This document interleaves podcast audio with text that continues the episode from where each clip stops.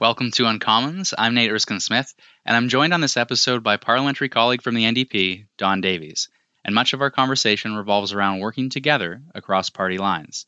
I recently worked closely with Don, as well as my Liberal colleague Marcus Powlowski, to advance a letter calling on our government to eliminate all potential barriers to the timely access of affordable COVID 19 medical products, including vaccines.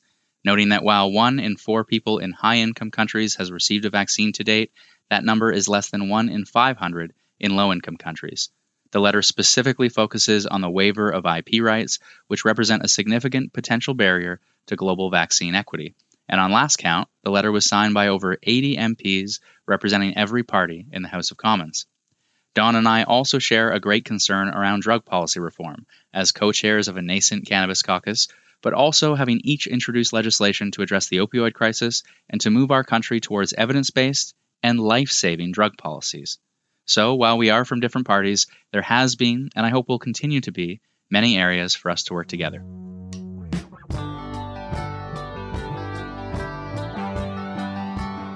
Don, thanks for joining me.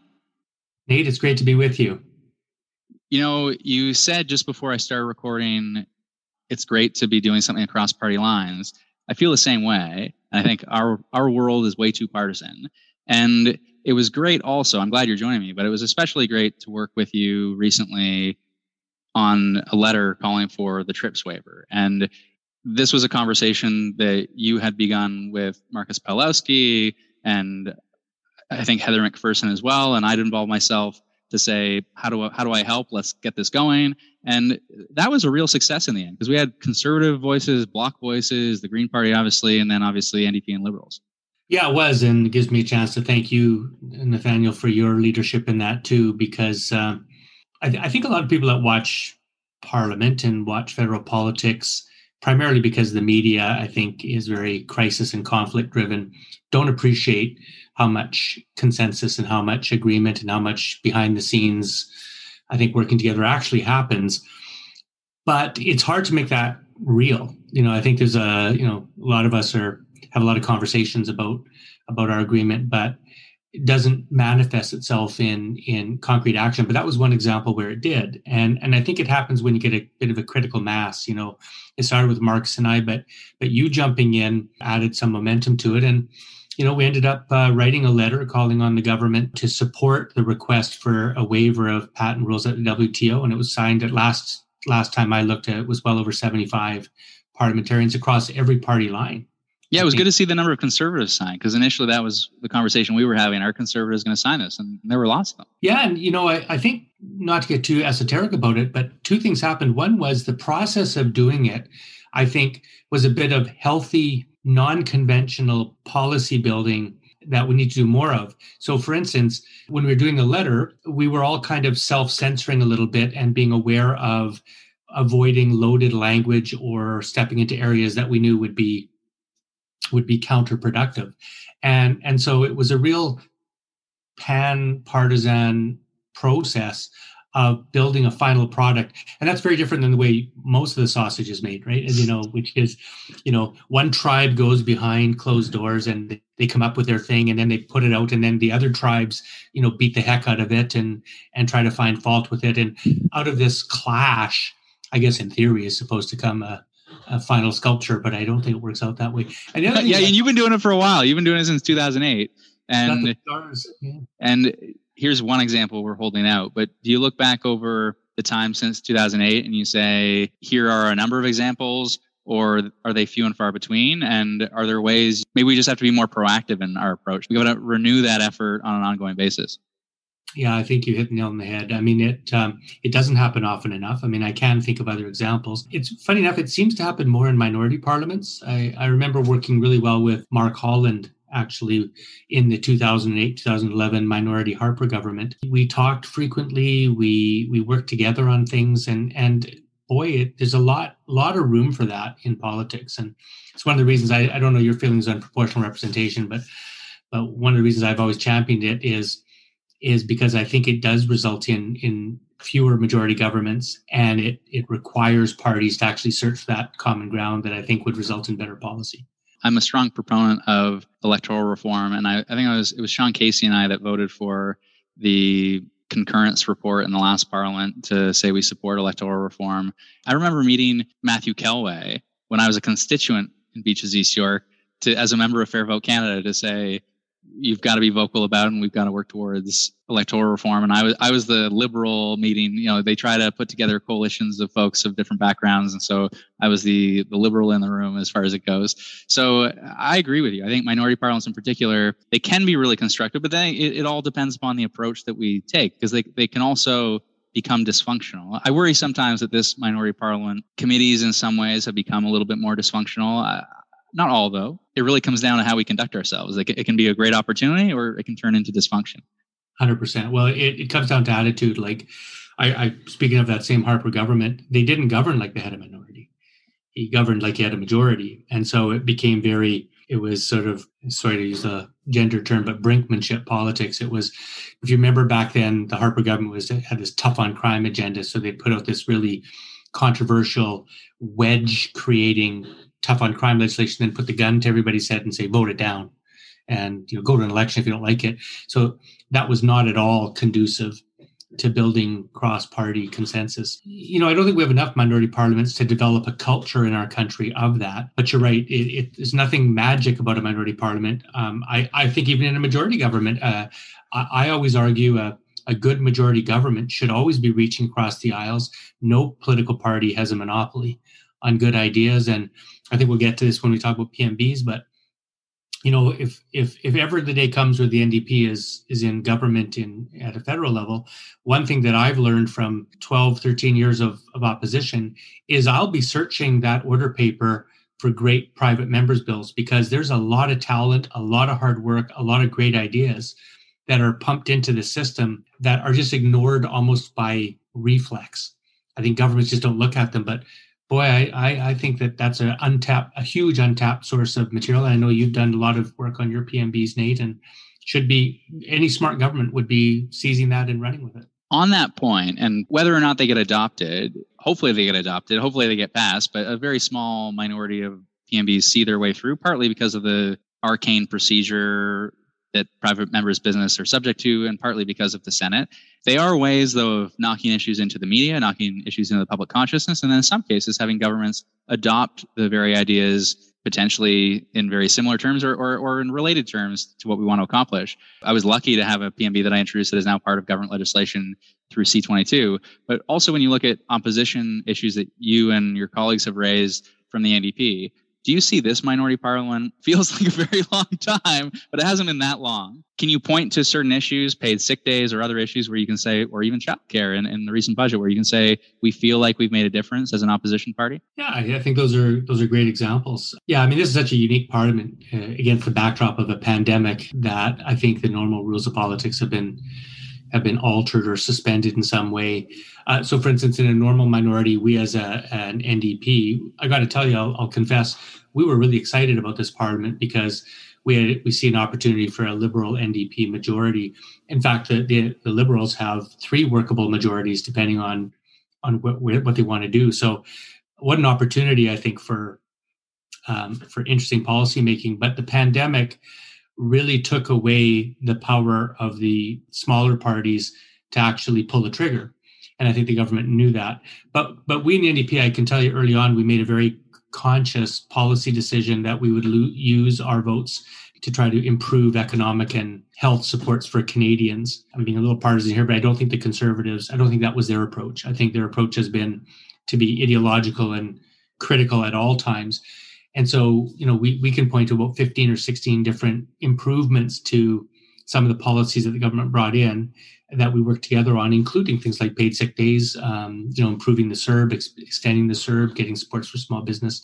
That was all part of a collaborative approach. And frankly, using the push and pull of, of votes on confidence measures to extract things. But but there also you have to use discipline too because we couldn't push too far. You know, the government will only be pushed so far in a situation, and I think that's where the real political skill comes in. So, and you know, I'll tell you on uh, you know on PMBs, I go back to Jack Layton's famous phrase that an opposition's job is not just to oppose; it's to propose.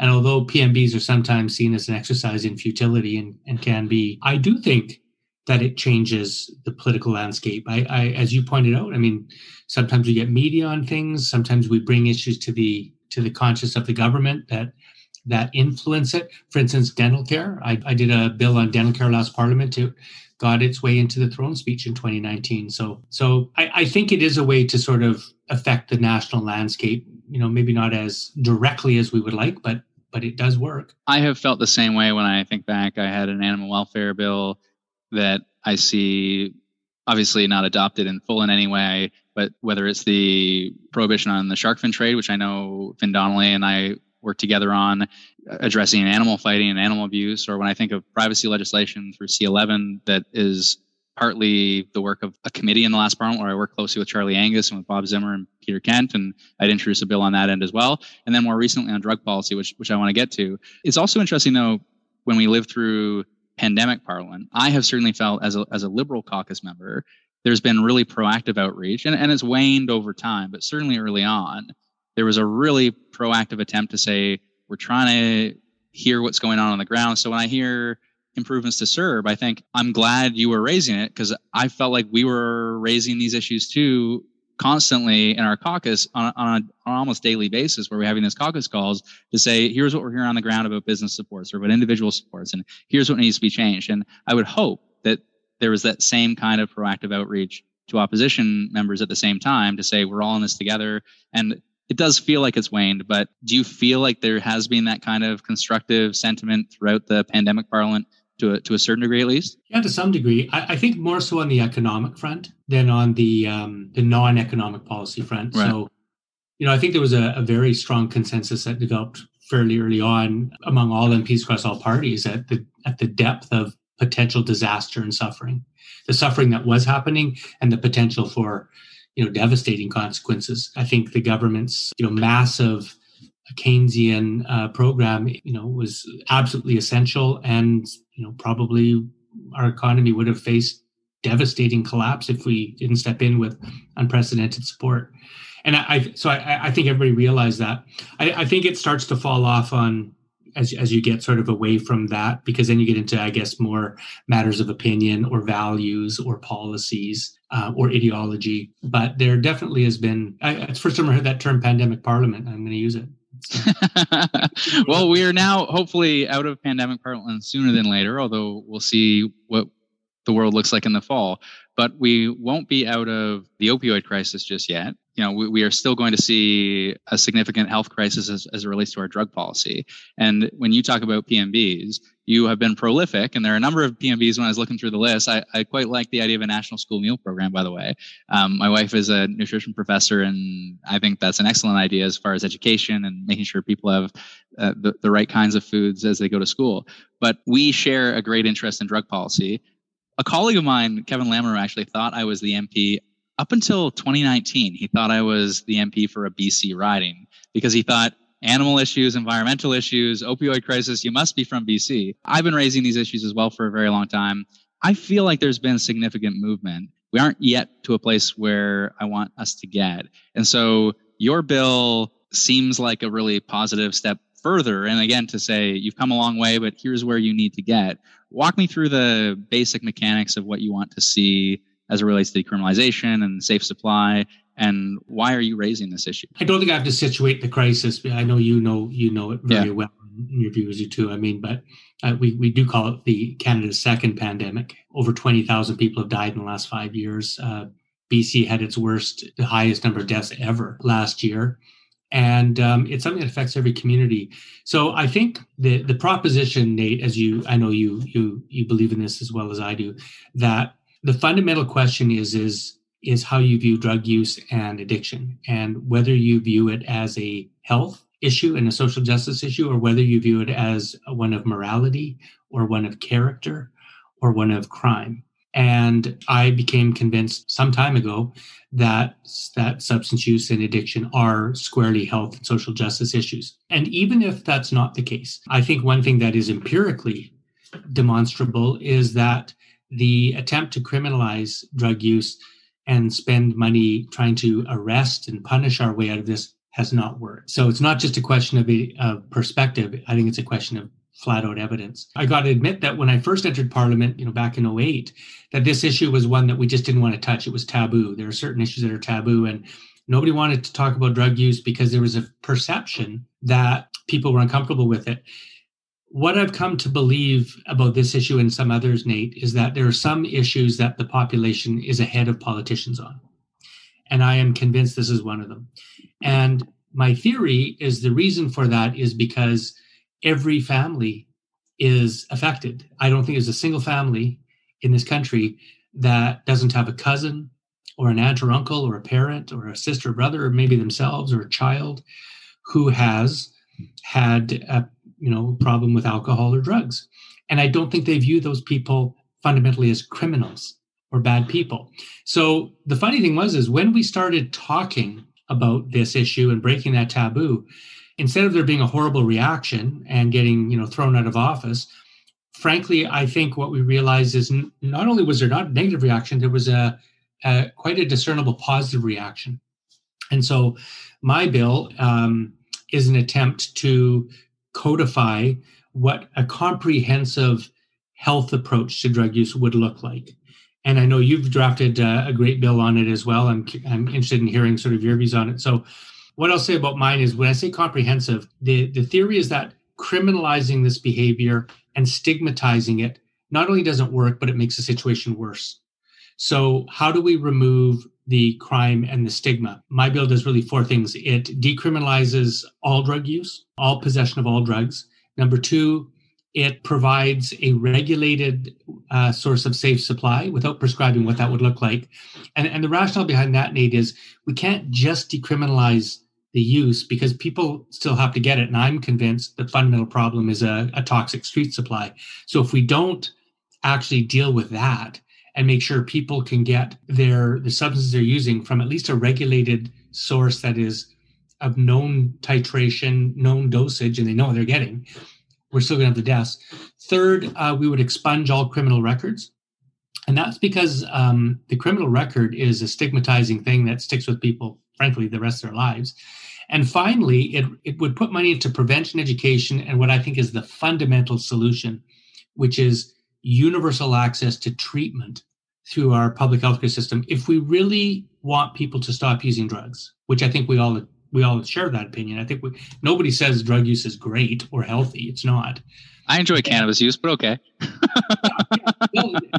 you're right. You're right. I mean, frankly, um, recreational use, I, I, I'm not judgmental on that, but I don't think anybody's encouraging it. But the point is, I'm talking about problematic drug use. Yeah, exactly. No, I, I, I don't mean to be flippant. We, we, yeah. we want to, of course, we want to educate people, but also make sure there are treatment options as it relates to problematic substance use issues. So, and I agree with everything you just said, but there are certain pockets of this country where people don't understand what the word decriminalization means. It allows conservatives, and they did this to me when I introduced my, my bill initially, you know, drugs on every street corner, whatever the case might be. And in certain ethnic communities, we, we've seen ads, even around cannabis legalization. We saw really problematic ads full of misinformation about cannabis legalization to, again, scare people. Well, you mentioned the Harper years, the tough on crime kind of policy. It's that same kind of of ethos that, that runs through the anti evidence based drug policy work from not all conservatives, but a lot of conservatives, unfortunately, in our politics. And they use that to make the politics harder across the board, including for liberals and including even for the NDP, I would say, where I mean, Jagmeet Singh was really great in his leadership talking about decriminalization, and he hasn't really used his platform in quite the same way. And then, frankly, Justin Trudeau, when I had a resolution before the Liberal Policy Convention in 2018, immediately shot it down. you know, the Liberal membership didn't. We supported it; they passed it, but the the leadership of the party, in the sense of the Prime Minister and then then Health Minister, shot it down pretty quick to say it's not a silver bullet. It's not what we're planning on doing. I like that we worked together on the TRIPS waiver. That was great. This is an issue where I think clearly we need to continue to work together. The private members bill that I had was effectively evidence based diversion, where it was to say, I'm going to really fetter the discretion of police and prosecutors to make it virtually impossible for any prosecution to proceed and any charge ultimately, therefore, to be laid. And it's not perfect in any way. It's it, it could be, depending upon how we implement it, akin to the Portugal model, because police are still involved in that model and there's still potentially administrative penalties levied in that model. But ideally, we get to a place where it's just deleted entirely, as, as you're suggesting in your bill. We get to a place expungements make eminent sense, and the safer supply conversation is one the government has pilot projects, but we haven't expanded it in a way that we need to in a hurry because of the scale of death. So all that's to say, I wonder what you think about this. If in the next parliament, you know how we have this task force in relation to cannabis legalization, and frankly, the legislation tracked it pretty closely, and cannabis legalization not perfect. We can talk about that too. We need to fix some of the rules, but overall, Canadians are not worried about cannabis legalization now. Do you think we could use a similar task force? We've now got the police chiefs who care about decrim and want to see decriminalization. We've got public health experts from Bonnie Henry to the chief medical officer here in my home city of Toronto. And we've got the Chief Justice of Ontario make public comments. We've got prosecutors. We're in a place now, people with lived experience. If we put all of those folks around a table, they would recommend decrim. They may not call it decrim. I don't care what they call it, but they would recommend effective decriminalization. I'm, I'm certain of it.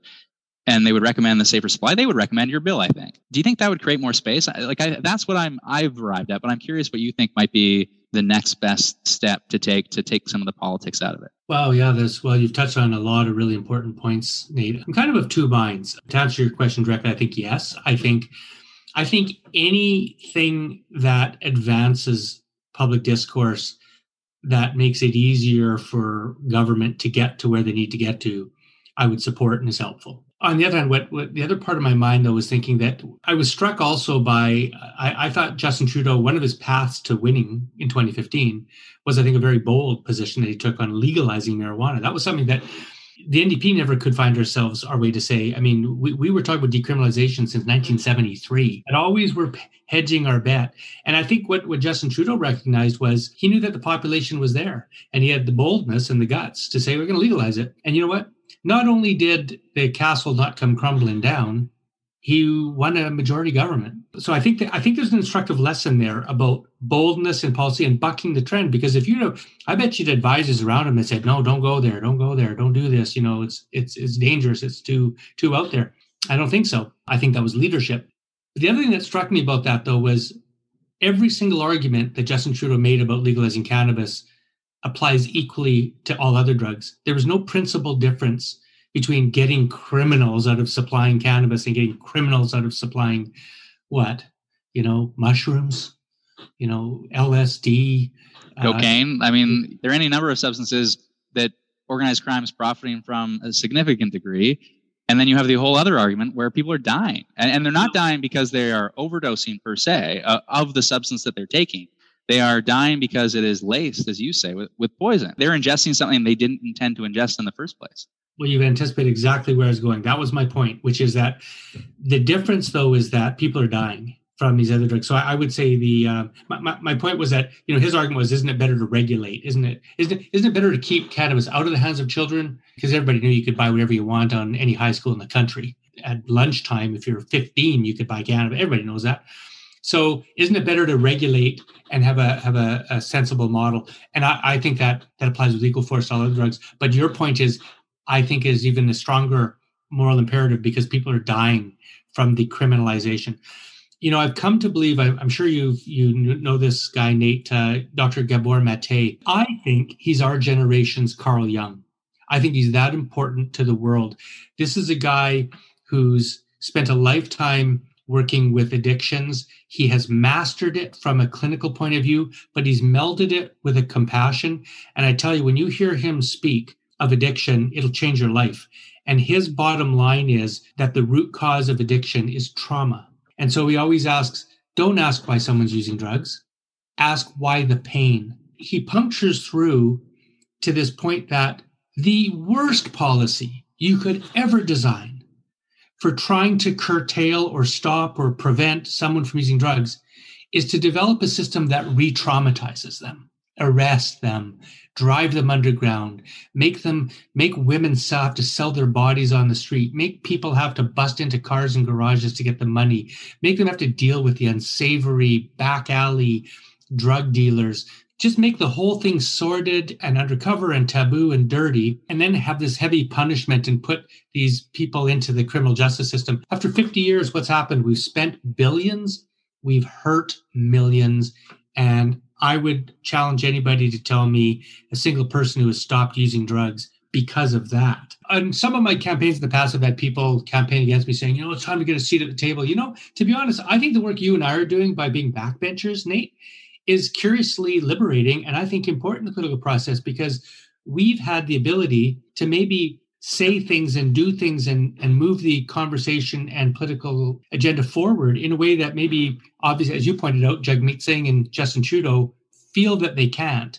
Yeah. And so, if what we're doing is pushing them to get to the point where Justin Trudeau was in 2015, where a political leader has the, the confidence to say, you know what, this is the right policy. It's, as you pointed out, this is evidence based. Uh, on that point, though, when we think of going forward, and there's obviously the how do we take the politics out of it? And then the other part of it is how do we make sure our parties are seized with the conversation? And so I never expected, by the way, the government to adopt wholesale the bill. And then I look at C22 and they basically copied and pasted. It's not as far as I would like to go in many respects, but if you take the principles seriously, I never expected that they would include those principles verbatim in a government piece of legislation. So I feel like difference made and we need to keep the conversation going and what comes next. And what comes next is really in some ways about platform potentially if we head into an election sometime in the fall or or sometime in 2022. And when you think platform, do you think you could get the NDP or you and your colleagues could get the NDP to again include this and to say we're going to make drug policy part of our mandate? So safer supply, decriminalization, whether you call maybe you just say treating drug use as a health issue because that's a way to talk about it in a way that people understand and in a way that you could sell the ideas. It was in in some ways in the platform, I think, for you in, in 2019, but it wasn't as much of a centerpiece potentially. I don't think we're going to run on decriminalization as a liberal party, but I, I hope we could run on treating drug use as a health issue and that we will focus on what comes next via a task force or something along those lines. But this is the conversation I'm turning over in my head is what comes next?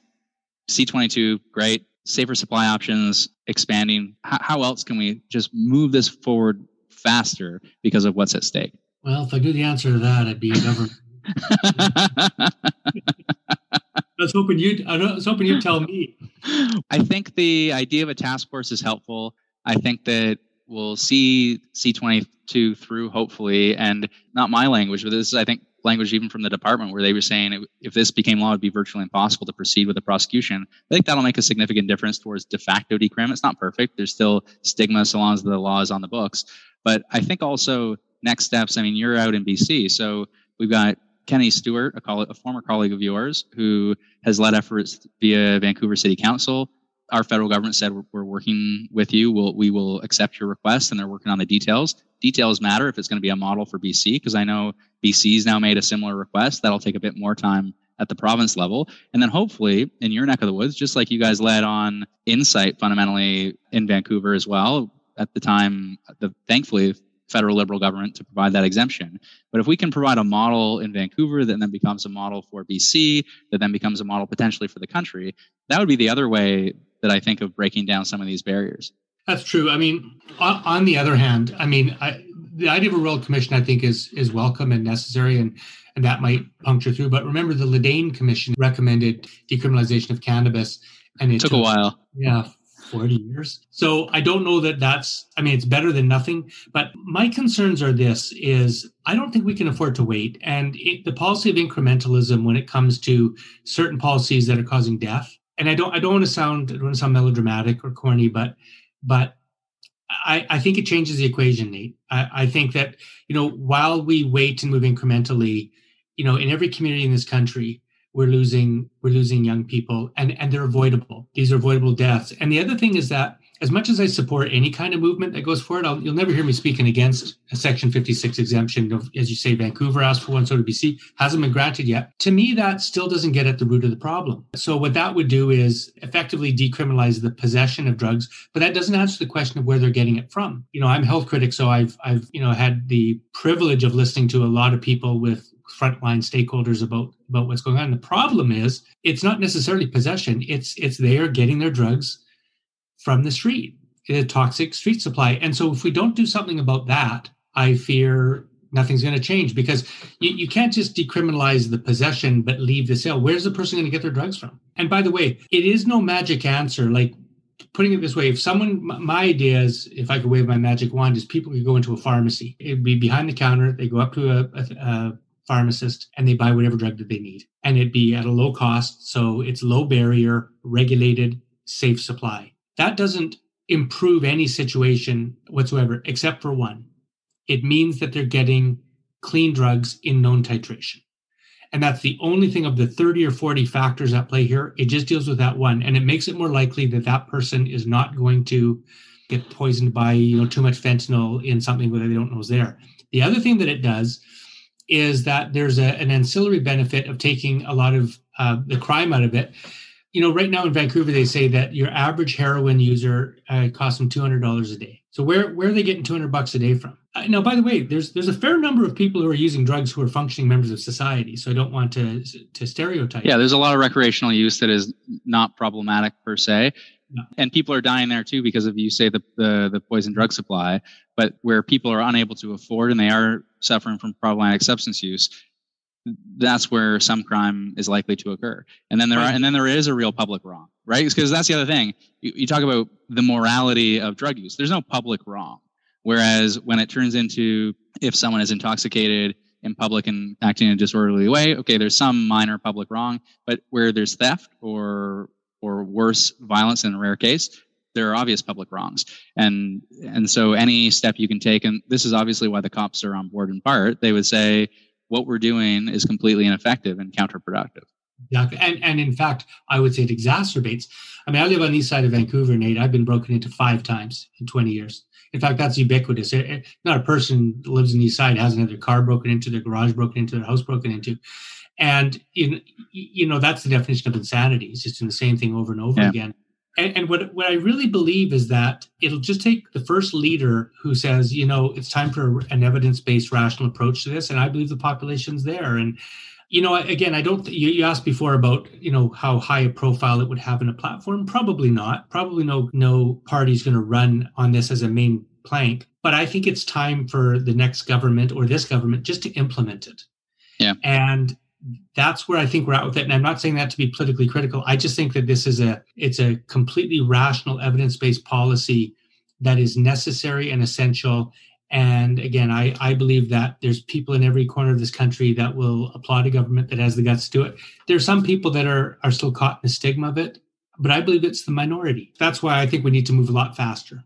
Well, I appreciate when you talk about regulation because so much of the conversation, and I am guilty of this as well in terms of my focus on decriminalization, which is one key piece of the puzzle, and I'm glad to have focused on it, but it is not the only piece of the puzzle. And when you look at at the poison drug supply, decriminalization helps address the stigma of people seeking treatment, and and that's important. But it doesn't address the poison drug supply. And we haven't in this country. We we talked about safe supply, and there there have been. I, I mean, I do think the Patty Hajdu and the, and the federal government have done a, a good job of moving forward with pilot projects and, and greater support in that way. But when you look at the scale of the crisis and you look at how we've listened to public health experts in the course of the pandemic and how we haven't listened to them and heeded their advice quite the same way, and certainly with the same sense of urgency in relation to the opioid crisis, we do need to do much more on regulation and we need to talk about strict regulation. All substances in every other setting, all activities are, are subject to regulation in different ways. And prohibition with really severe criminal enforcement is the exception to the rule and that's what we apply to drug policy. And so eh, the irrational course of action is prohibition and the rational course of action is strict regulation regulation according to respective harm. So i really appreciate when you talk about the pharmacy model. You can talk about any different kind of model here. So cannabis obviously a lower potential harm, so subject to different kinds of rules than obviously MDMA potentially would be subject to, then cocaine would be subject to, then heroin certainly would be subject to, but different potential harms associated with different drugs. They're not all created equal.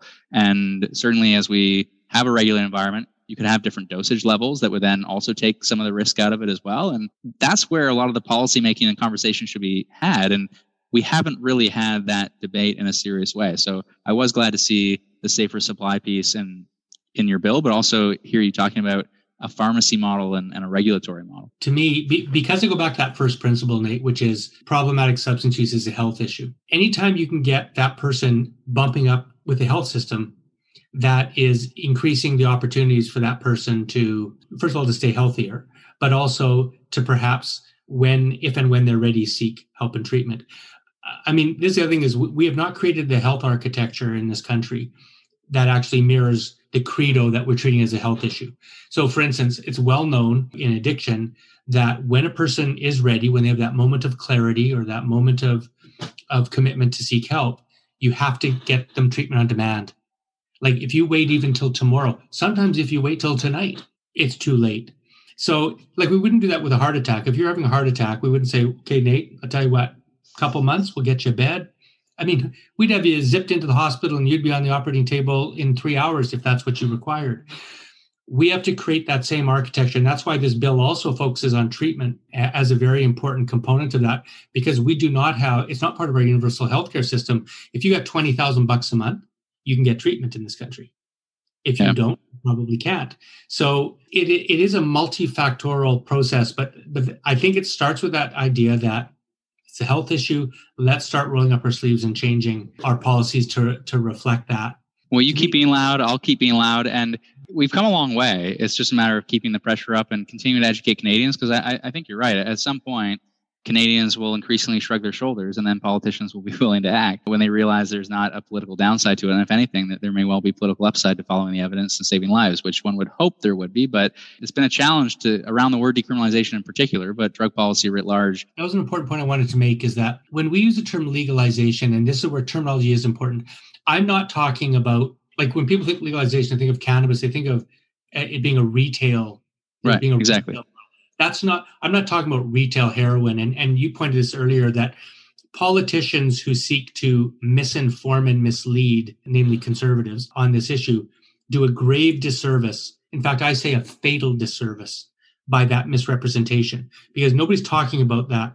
You know something like heroin th- these are are serious drugs with serious consequences that need to be very very carefully regulated. So i'm not talking about retail access on these drugs. No, you're not talking aspirin. You're talking about a prescription model behind the and, counter. Exactly, behind the counter prescription. And this is why the the debate around regulation I think is so important because having experts at the table to say these are the potential harms associated with these various substances. Here's how policymakers should consider. Here are the different pathways for potentially doing it. So with cannabis and with alcohol, we obviously have one model. With caffeine, we have a very different model. With morphine, we have a, a very different model, and, and, we already regulate different drugs according to their respective harms. But it just so happens that there are certain drugs we put in the category of prohibited entirely, and then we start punishing people. And taking that regulatory approach to say strict regulation in some cases and a prescription based model behind the counter potentially in, in some cases.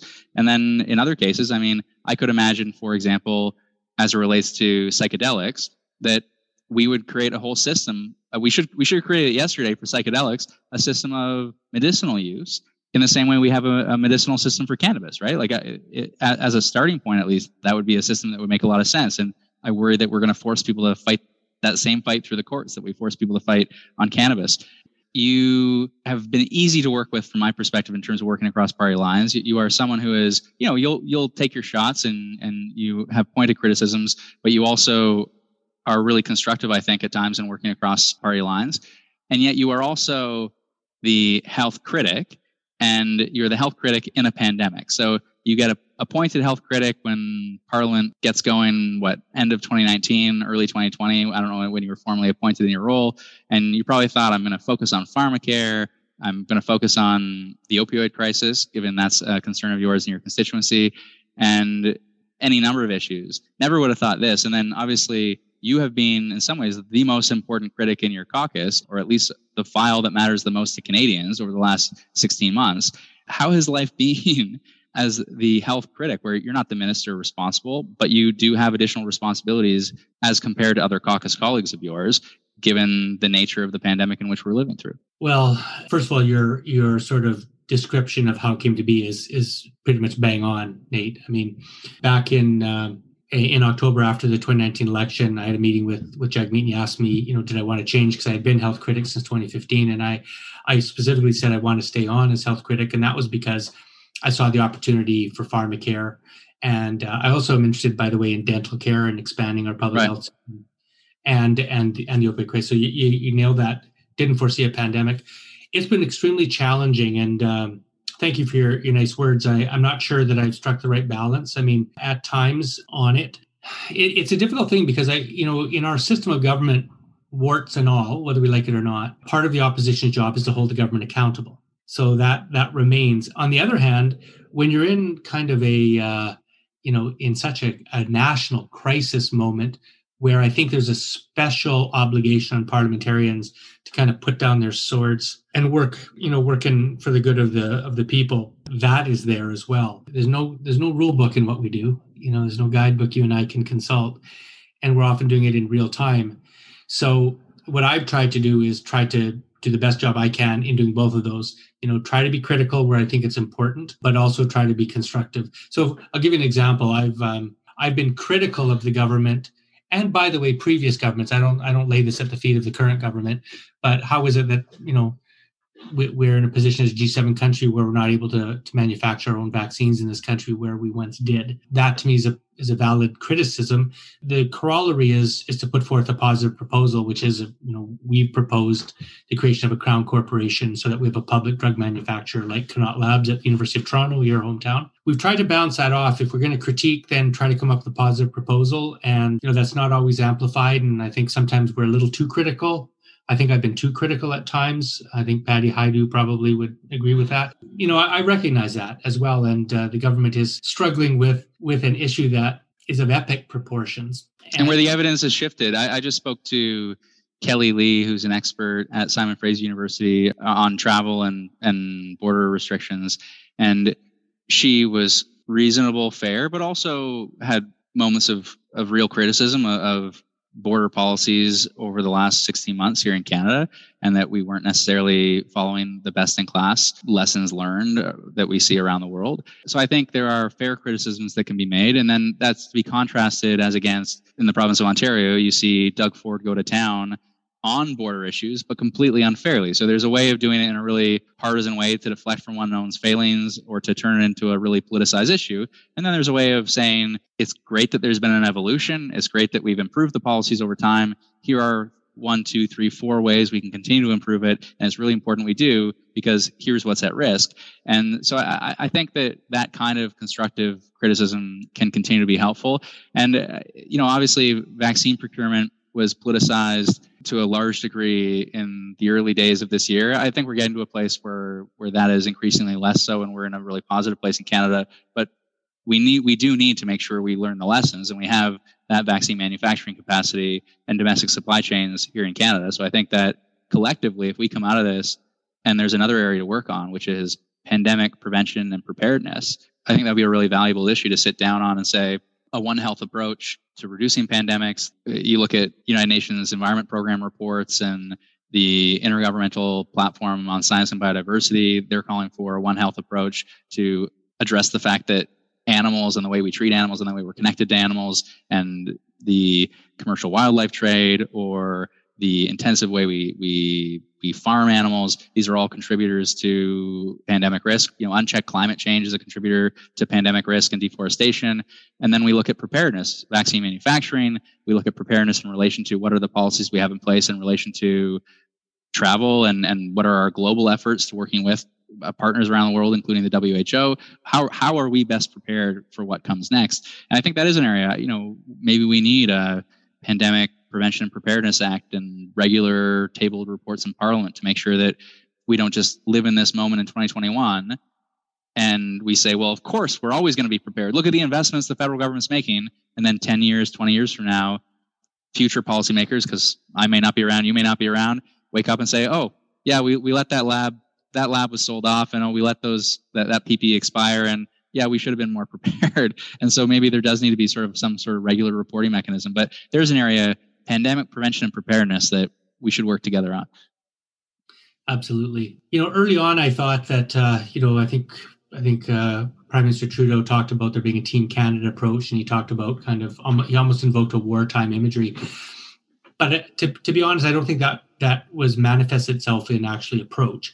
So I really believe this, Nate. I think what he should have done early on is he should have struck almost a cross-party co- committee. I think he should have invited the opposition in. I think that not only would that have been smart politically, but I, I think that would have been the manifestation of the political narrative that you know this Team Canada. And I, I think that would have also softened the, the the blunt of the criticisms. I mean, let's face it, the Conservatives have been uh, also they, they've just been all criticism all the time. I'm and inconsistent. I remember at the beginning the the conservatives were giving the liberals crap for being too slow to close the borders. Now they criticize the government for hotel quarantine rules and and, and border control measures.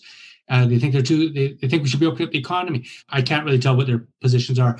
So I think if we'd have early on had a conservative, liberal, New Democrat, I don't know where the Bloc fits in. I don't know where the Greens fit in. But if we'd have had sort of a, a working committee that was sort of feeding policy together, I think that would have been a, a novel and it would have been a creative and I think ultimately a helpful approach. So I think that's a lesson I think for, for the future. Let's face it, most politics is a it's a struggle for narrative to control the narrative. And um, the other thing I would say is that heat heat is important in our system. So uh, you know when the opposition is pushing on areas, and uh, that that can be helpful to a government. I, I don't think I don't think we should shy away from that thrust and parry of the political process. Sometimes it's helpful. Like I know early on, I remember Patty Hajdu and Dr. Theresa Tam, you know, they were saying that the risk of this COVID was was was minimal. It was minimal. It was minimal. And it was people on the health committee that were saying, well, I don't know. I think there's more to this. And I think we hastened. We we sometimes shine a light on areas where the government may not want to shine it or they may not be aware of it because it's not their narrative. And so, out of this big sausage making factory, cooperation is good, but a clash of ideas and contrasting notions, I think, is also good too. It has its role as well. The bottom line is our democracy is a it's a living, breathing organism. And it shouldn't be static, and we should be constantly looking for ways to improve it. And that transcends all partisan interests. I think that we should, we're proud of our democracy, but it's by no means perfect, and it it could use a hell of a lot of improvement.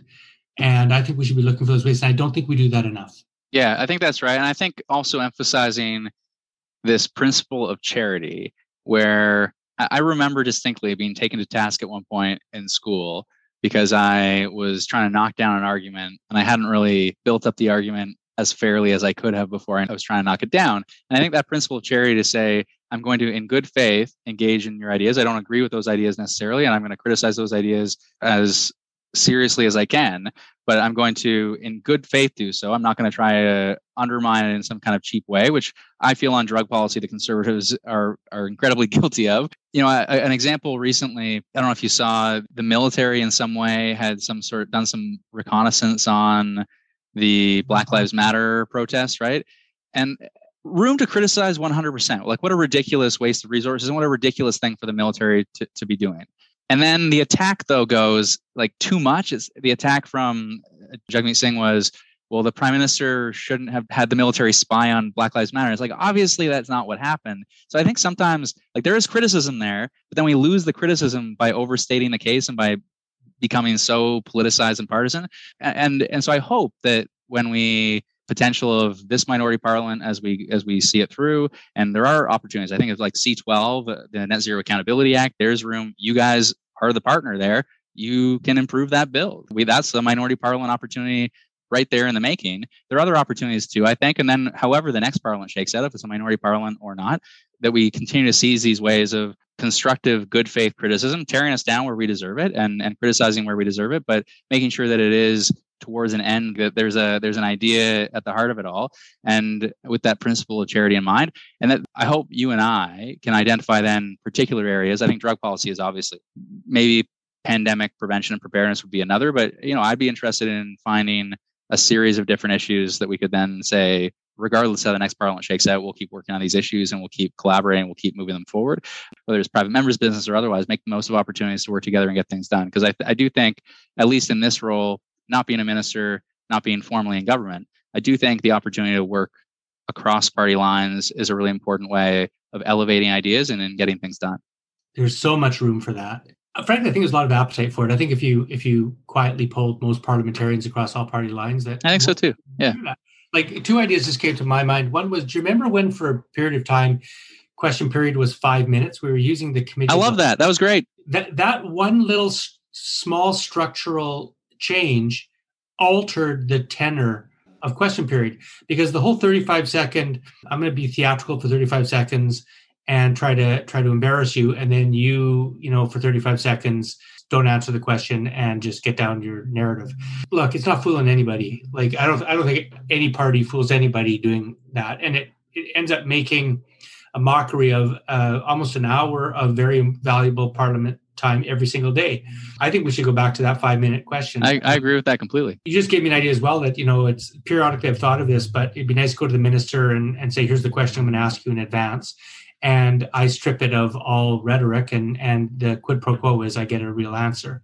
So I think we have to find ways to do that because let's face it, it's it has become it has made a mockery of what it's supposed to be and uh, and I, on all sides you're right your example of Jagmeet's doing that i mean my corollary would be you know, I, I ask straight questions to Patty Hajdu. I never get an answer. And that's yeah. super frustrating to me. So asking rhetorical questions disrespects the process, not answering the question disrespects. So we just yep. all disrespectful process. I don't think that serves anybody. And I think there's a lot of room for a lot of that kind of modification to our system. Uh, I think committees have a lot of value in that in that regard. I, I think there's there's opportunities to to reorient committees to do work in a way that can be really productive and, and across partisan lines. You know, I don't think we spent a lot of time on this aspect of Parliament, and I think I think we need to. Yeah, I agree. The other thing I'm going to mention too that I want to really thank you for uh, is your your courageous voting across party lines. I, I'm going to share a little bit of inside gossip in my caucus. For many years, I have I have thought that we must liberate parliamentarians to vote the way their conscience or they believe their constituents want. And I don't, not only do I not think it harms the process, I believe it's what most Canadians want. And I hope so. we'll find out every election, but no, they do. Um, you know, I, have never had a constituent come up to me and say, "Geez, I'm really glad that you're toeing the party line." Yeah, I know. I hate that. I hate that you voted in the interest of a constituency and your conscience. I just absolutely hated that. Yeah, no, no, and, uh, another area where I think the public's way ahead of us, and and so, you know, we're we're a big country. There's a ton of diversity the the ethos and the values are different and i think that we have a big beautiful symphony we come together in this thing and there are different instruments being played and i think that whenever you know i've i voted against my party on a number of occasions not as much as you. Um, but i i think you're you're blazing a trail nate when you do that. And it's showing that the government governments don't get destroyed. We'll say you know what? I have a different point of view on that. I, I think we have to relook at the whole confidence system. Like I, I think the I think our government should only fall when there's an explicit confidence motion, and if a government doesn't get they don't get the majority of votes, even on a money bill, the consequence should be go back to the drawing board. One of the reasons I got involved in politics and got off the sidelines in many respects was when Trudeau and his leadership was talking about empowering parliamentarians and talking about freer votes in parliament and whether or not everyone feels as empowered in the sense that you know there's still the pulls and pushes and the pressures of of being a member of a of a caucus and, and a team. And frankly, it comes back to that uh, way of how we conduct ourselves. And I, it really impacted me in a, in a really negative way when we broke the promise on electoral reform. And I had some very choice words that I would have loved to have used, but there was a way of being constructive in that process and a way of just tearing the house down in that process. And I think being constructive and will ultimately be more beneficial for my constituents, for the ideas I care about, and ultimately for the process. So I, it is it does come back to that. You know, rule changes matter. I think that five minutes would be a great rule change, and then it, culture matters too, and we're ultimately responsible for that culture. I just want to say, uh, unity doesn't require uniformity. So. Now I'm going to steal that line. Pandemic parlance yours, but that one's mine. Okay, no pleasure. Thanks for having me on.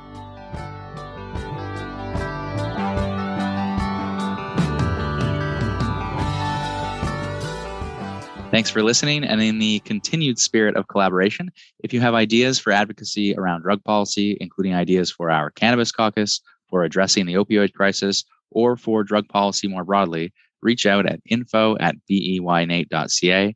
And do also share any suggestions for future topics or guests for Uncommons. Lastly, and shamelessly, if you're a regular listener or simply stumbled upon this conversation and enjoyed it, please leave a positive review on your platform of choice. Otherwise, until next time.